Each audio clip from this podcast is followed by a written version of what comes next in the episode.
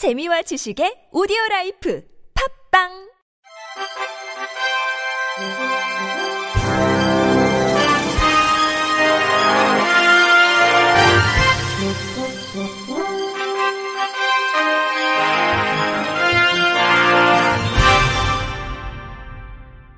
청취자 여러분 안녕하십니까? 4월 14일 목요일 KBRC 뉴스입니다. 올해로 제정 15년을 맞은 장인 차별 금지 및 권리구제 등에 관한 법률의 실효성 강화를 위한 전면 개정 논의가 시작됐습니다. 장애인 차별 금지 추진연대 김성현 사무국장은 지난 8일 이룸센터에서 열린 실효성 있는 장애인 차별 금지법 개정 방안 토론회에서 법 시행 현황을 돌아보며 전면 개정의 필요성을 짚었습니다.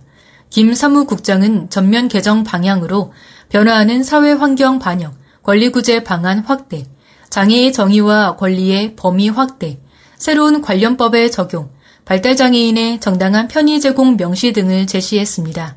김 사무국장은 특히 지난 15년 동안 가장 변하지 않은 공간이 학교다. 여전히 학교에서의 차별은 계속된다. 교육계의 뼈아픈 각성과 함께 문제 제기와 대응을 좀 더 자유롭게 할 수 있도록 하는 장애인 차별금지법의 관련 조항 검토 등이 필요하다면서 대부분 계약직 근로자인 장애인이 차별에 대해 문제를 제기하기 매우 어렵다. 이 법을 잘 활용하고 대응 이후 피해자에 대한 조치나 보호의 규정을 마련하는 법 체계가 필요하다고 강조했습니다. 이어 아무리 차별금지 조항을 넣어도 정부가 시행령으로 소극적으로 넣으면 의미가 없어진다면서 제정 15년 만에 장애인 차별금지법을 다시 써보려고 한다. 당시 타협할 수밖에 없었던 부분을 다시 만들 수 있도록 시작해야 할 것이라고 법 전면 개정에 함께해 달라고 설득했습니다. 국립장애인 도서관이 어제부터 장애인의 독서 생활과 진로, 학업 등에 필요한 도서를 쉽게 찾을 수 있도록 빅데이터와 인공지능 기술을 활용한 도서 추천 서비스를 시행합니다. 도서 추천 서비스는 국립장애인 도서관에 축적된 장애인들의 도서 이용 정보와 국립중앙도서관, 도서 유통사 등의 데이터를 활용해 장애 유형과 정도, 관심사에 따른 책을 추천해주는 맞춤형 서비스입니다. 책 추천과 함께 대체자료 제작기관을 위해 장애인이 선호하는 도서의 본문 중심어를 개량 분석해 제작 예정 도서의 타당성과 근거를 마련할 수 있는 서비스도 제공합니다. 또 국가 대체자료 공유 시스템 어플리케이션과 연동돼 전국 장애인 도서관의 대체자료 소장 정보와 제작 예정 도서 정보를 동시에 안내받을 수 있어 대체자료 중복 제작을 방지하고 예산을 절감할 수 있게 됐습니다.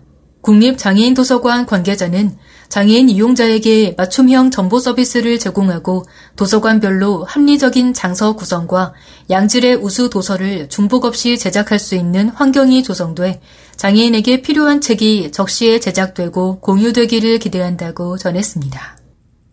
개인 예산제를 둘러싸고 장애인 당사자의 논쟁이 뜨거워지고 있는 가운데 국민의힘 김예지 의원이 오는 18일 오후 2시 국회의원 회관 제1간담회의실에서 국가장애위원회 상설화를 통한 개인 예산제의 실효성 확보 방안 온라인 정책 토론회를 개최합니다. 이번 토론회는 김예지 의원실이 주최하고 한국장애인단체 총연맹, 한국장애인 자립생활센터 총연합회, 한국시각장애인연합회, 시각장애인 권리보장연대, 한국시각장애인 가족협회가 주관하며 김동호 한국장애인단체 총연맹 정책위원장이 좌장을 맡고 우주형 나사렛대학교 교수가 발제합니다. 토론자로는 이승기 성신여자대학교 교수, 이한나 한국보건사회연구원 부연구위원, 이용석 한국장애인 인권포럼 정책위원, 김종훈 한국장애인 자립생활센터 총연합회 법제도 개선위원장, 최봉근 보건복지부 장애인 정책과장이 참여합니다. 김 의원은 장애인의 자기 결정권을 강화할 수 있는 개인 예산제 논의는 시대적 흐름이자 많은 당사자들의 요구이며 우리는 이를 위해 머리를 맞대고 답을 찾아갈 의무가 있다고 말했습니다.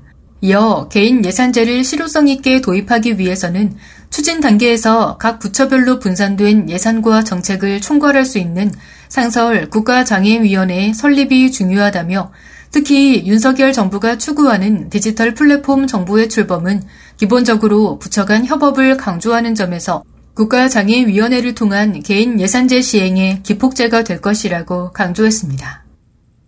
한국장애인개발원이 다음 달 2일까지 장애 관련 사업을 지원하는 국제장애인 협력 공모사업 수행기관을 추가 모집합니다.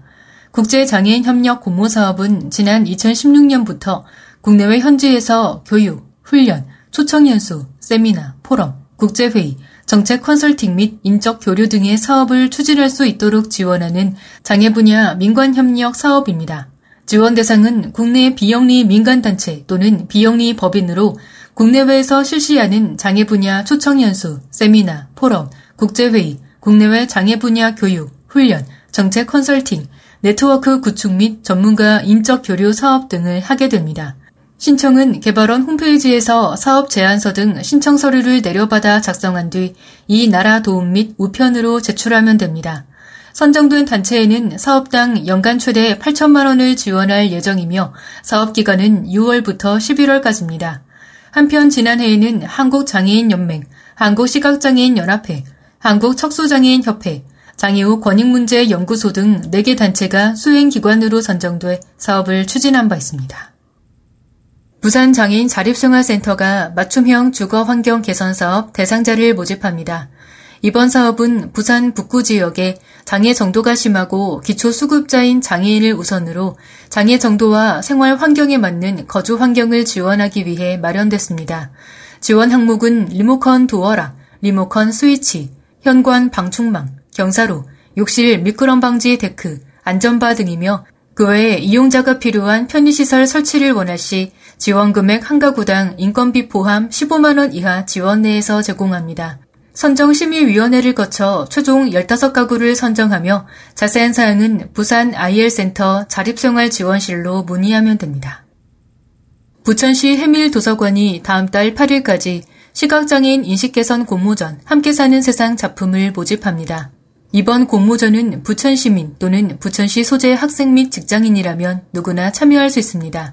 분야는 포스터로 시각장애인에 대한 편견 해소, 시각장애인의 긍정적인 가능성, 함께 살아가는 데 필요한 사회적 노력 등의 내용을 담아 제작하면 됩니다. 작품과 참가 신청서 및 개인정보 동의서를 작성해 해밀 도서관에 제출하고 손그림의 경우 8절 사이즈, 컴퓨터 그래픽 파일의 경우는 A3 사이즈로 제출하면 됩니다. 접수된 작품은 공감성, 창의성, 적합성 등의 기준에 따라 1차 심사를 진행한 후 입상한 작품을 해밀 도서관에 전시해 시민 투표 2차 심사로 최종 선정을 할 예정입니다. 수상은 아동부, 청소년부, 성인부로 나누어 부문별 3명씩 선정해 대상, 최우수상, 우수상을 시상할 예정이며 상장과 부상으로 상품권이 지급됩니다. 결과 발표 및 시상식은 6월 초에 진행되고 자세한 일정은 추후 공개됩니다.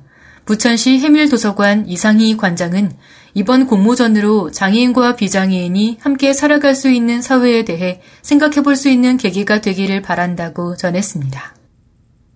고용노동부가 주최하고 한국장애인 고용공단과 한국지적발달장애인 복지협회가 공동 주관하는 발달장애인 기능 경기대회 원서 접수가 오는 22일까지 진행됩니다. 이번 대회는 6월 14일 중부 권역을 시작으로 6월 25일까지 전국 4개 권역에서 총 6개 직종이 개최될 예정입니다. 입상자에게는 상장, 메달 및 상금이 수여되며 기본 직종 금상 입상자는 9월 제주도에서 개최되는 전국 장애인 기능 경기대회 참가 자격도 부여됩니다. 대회에 참가를 희망하는 장애인은 참가 원서를 접수 기간 내에 우편 혹은 접수기관의 내방에 제출하면 됩니다. 끝으로 날씨입니다. 내일은 전국이 대체로 흐리다가 오전부터 차차 맑아지겠습니다. 다만 새벽에는 제주도, 늦은 오후에는 서울과 경기, 강원 지방을 중심으로 빗방울이 떨어지는 곳이 있겠습니다. 예상 강수량은 경기 동부, 강원 내륙 5mm 내외, 제주도 동부와 산지, 서울, 경기 북서부 5mm 미만입니다. 내일 아침 최저 기온은 서울 8도 등 3도에서 11도, 낮 최고 기온은 서울 18도 등 12도에서 22도가 되겠습니다. 미세먼지 농도는 전 권역에서 원활한 대기 확산으로 좋음 수준을 보이겠습니다. 이상으로 4월 14일 목요일 KBRC 뉴스를 마칩니다. 지금까지 제작의 이창훈, 진행의 홍가연이었습니다. 고맙습니다. KBRC